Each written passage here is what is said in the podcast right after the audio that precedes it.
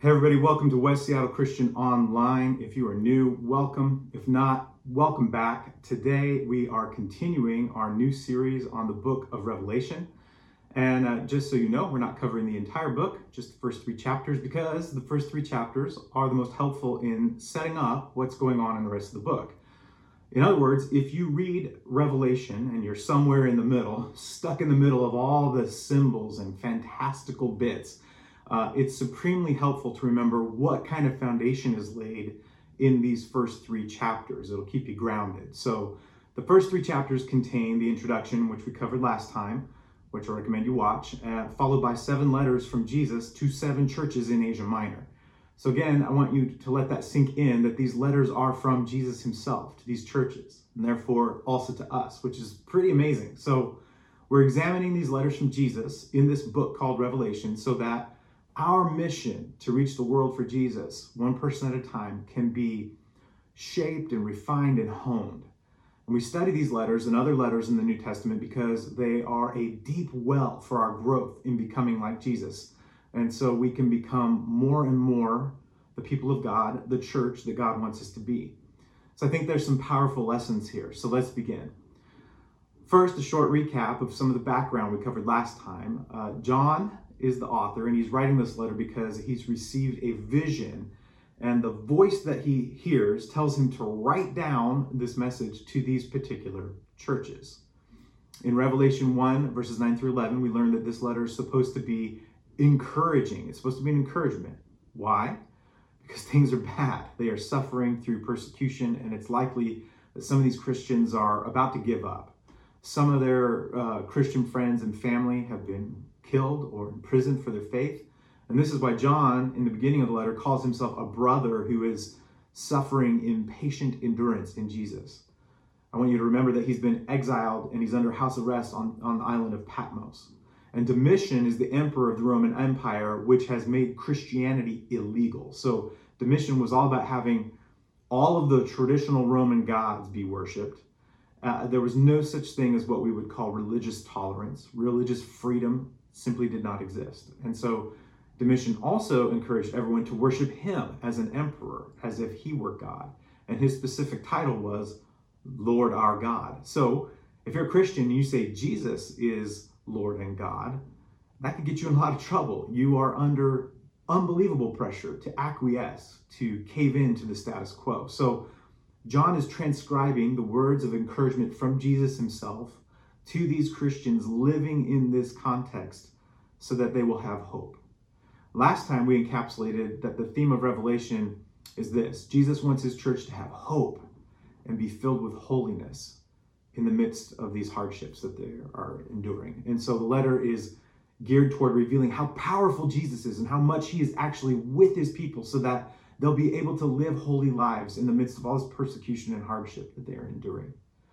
We also talked last week about all the descriptions Jesus is given. Um, in Revelation one, twelve through sixteen, Jesus is standing among these lampstands and he's holding seven stars in his right hand, and there's a sword coming out of his mouth. And we talked about how this book is filled with symbols like this that have deeper meanings. And the reason Revelation is filled with symbols is because it's a particular type of writing called apocalyptic literature. Other books in the Bible fall into this category as well, like uh, parts of Daniel and Ezekiel, Zechariah, for instance. And we covered a lot of this in, in the last couple weeks as a church by examining several short videos from the Bible Project, which you can check out. You can check out all those links on, on our blog whenever you like. Uh, but apocalyptic, the word apocalyptic doesn't mean what our modern day science fiction and comic book minds think it means. Apocalyptic simply means to reveal, or a revealing, or a revelation. It just means there's a deeper reality that needs to be revealed, a more full reality than the physical reality of the world we can see and touch around us. There is more. There's a spiritual reality that we don't normally see. So apocalyptic literature, literature uses symbols and images and metaphors to reveal that spiritual reality to us so that we can have hope. So, for example, take a look at this coin. Um, I want you to remember what I said before, that Domitian was the emperor at the time of the writing of Revelation. And he was the one who was persecuting Christians. And on one side of this coin, you can see his image, and the other side has a depiction of uh, Domitian's infant son. Uh, so he was called Lord and God. His son would have been called the Son of God. So Domitian was called Lord and God. And uh, if you look closely, you can see that the son of Domitian is holding something. He's holding up seven stars. So this image is on the money that every single person is using in the Roman Empire. So John has this vision, the revelation, of how things really are, how they truly are in this vision. There is a real Son of God, the one true God, Jesus. He shows up. And what's he holding in his hands in this vision? These seven stars. So this vision Jesus gives John is a picture of the actual true reality on a deeper level. Jesus is the one who holds the stars so that believers can have hope. Now, we covered this last week regarding some of the other symbols that John explains just outright to us. Like, we're told that the lampstands in chapter one represent the seven churches John is writing to. They're meant to be shining God's love through the darkness that's in the world. And then there are the stars that symbolize what are referred to as the seven angels. And in this case, these angels aren't spiritual warriors or messengers, but angels refers to the human leaders of these seven churches. So Jesus addresses these letters to the ancient leaders of these seven churches, because the leaders of these churches are supposed to be the primary messengers who will deliver this revelation to the other Christians in these churches, to encourage them with the hope that Jesus offers. So in verses seventeen and eighteen of chapter one, we see how John falls to his knees because this vision uh, that he's having of Jesus in this way is just astounding to him. And then we see Jesus give him some titles, give himself some titles in verses seventeen and eighteen. Jesus calls himself the first and the last, the living one. And he talks about how he was dead and now he's alive, and how he holds ultimate power over death and the grave. These are important images of Jesus that I want you to hold on to, because we're going to jump ahead now to the second letter Jesus addresses to the church at Smyrna. Revelation two, eight through eleven says this: "To the angel of the church in Smyrna write, these are the words of him who is the first and the last, who died and came to life again. I know your afflictions and your poverty, yet you are rich. I know about the slander of those who say they are Jews and are not, but are a synagogue of Satan. Do not be afraid of what you are about to suffer. I tell you, the devil will put some of you in prison to test you, and you will suffer persecution for ten days. Be faithful even to the point of death, and I will give you life as your victor's crown. Whoever has ears, let him hear what the Spirit says to the churches. The one who is victorious will not be hurt at all by the second death." What's important to notice here that Jesus uses the same titles for himself here that he used earlier in the vision in chapter one. He's the first and the last, the one who died and came to life again. And to understand why these titles are important, we need to talk about the ancient city of Smyrna for just a second. Smyrna was this large, wealthy, influential city on the coast of Asia Minor. Uh, not as large as Ephesus, but Smyrna had multiple temples set up to multiple Roman gods. And they had one temple there to the emperor himself. In fact, emperor worship started right here in the city of Smyrna. And one reason Smyrna was so wealthy was because they exported myrrh, uh, which was a very expensive spice. The most common thing myrrh was used for was preparing dead bodies for burial. So Smyrna became wealthy by exporting a spice that was related to death and burial. But even though the city of Smyrna was very wealthy, Christians who lived there were oftentimes poor and oppressed because they refused to worship the emperor. So when they did that, they would have their businesses seized, or they would get thrown into prison for a time. Smyrna was also a very beautiful city in terms of its layout and its architecture. It was called the glory of Asia. People would compare the city to a crown. It was built around this mountain called Mount Pegasus, and people would say, "Look how Smyrna circles Mount Pegasus like a crown." And last but not least, there was also a population of Jews living in Smyrna who were extremely antagonistic and hostile towards the Christians living there, like on a whole different level than you see anywhere else in the Bible, in fact. So what's really sad is that since both the Christians and the Jews were persecuted groups, persecuted peoples by the Romans, they could have been a great encouragement to one another, but they end up choosing a different path. The Jews end up persecuting the Christians. So now you have this little snapshot of what it was like to be a Christian in Smyrna at that time. So if you go back to the letter to the church at Smyrna in chapter two, verses eight through eleven in Revelation, first we see that this letter to this church begins by talking about death. And it's important to remember that the main export of Smyrna was myrrh, which was related to death and burial. And Jesus reminds these Christians that he's the one who has conquered death. He's reminding them and encouraging them that they don't need to fear death, that they can be victorious over death. Jesus says, I know about your afflictions. I know about your poverty. He knows they're on the brink of giving up. They're struggling. They want to throw in the towel, whatever. They've got persecuting Romans on one side and hostile Jews on the other, and they are poor in a city that's known for its wealth. So Jesus knows all this because he's the one who stands among the lampstands in the vision. He's the one who's near to the churches.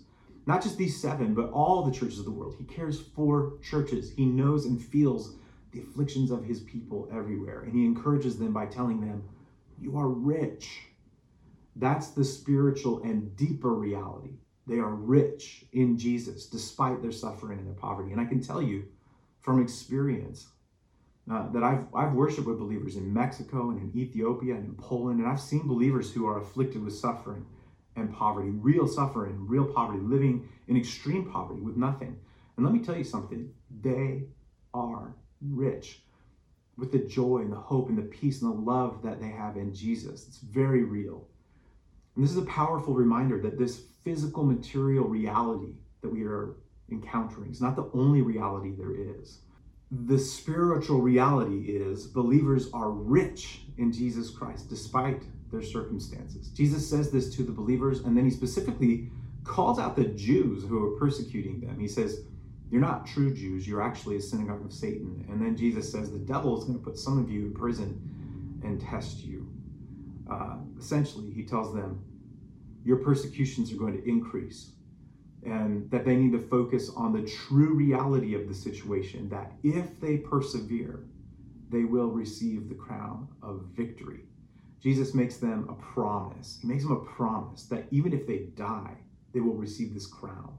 The text says, be faithful even to the point of death, and I will give you life as your victor's crown.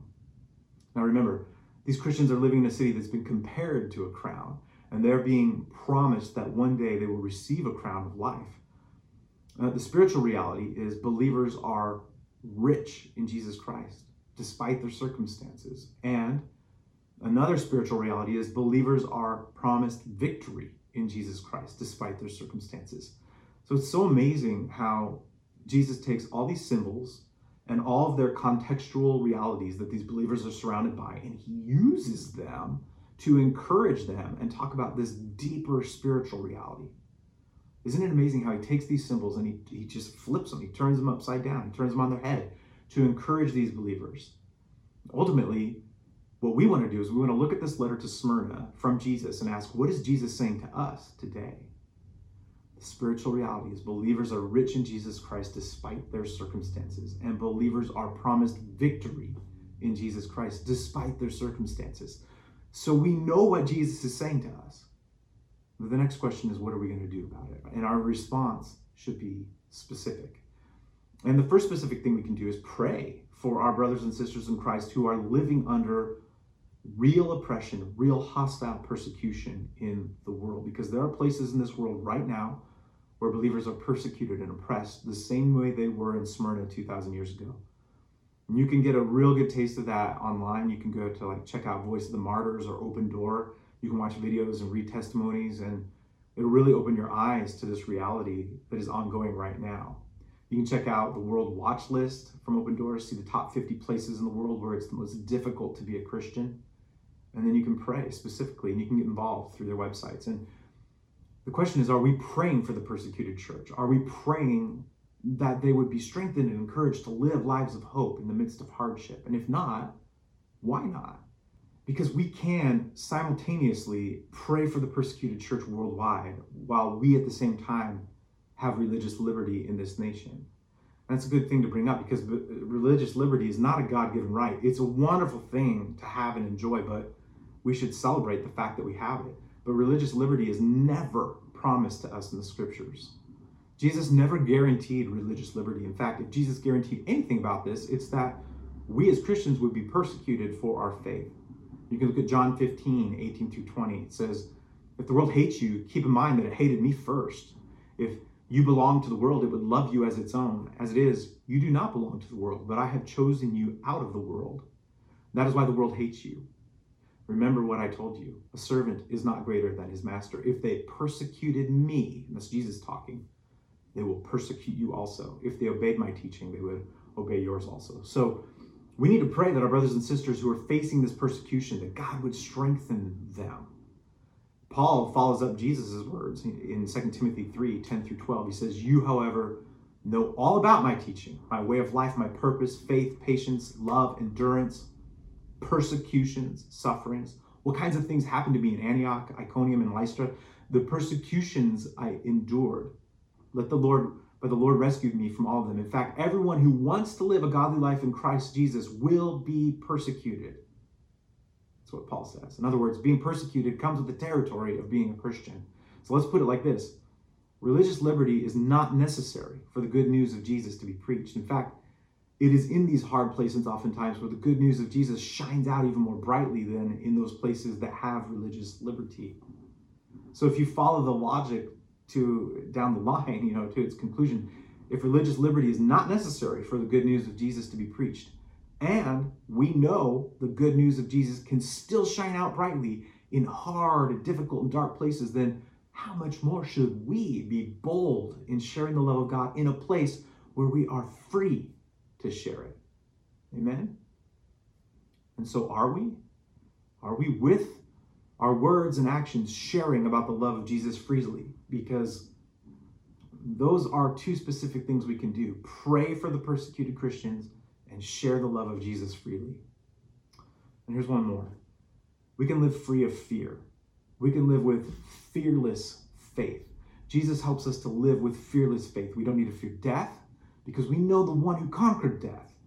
We don't fear the second death, John says, which means eternal separation from God after death, because Jesus made a way for us to be with God.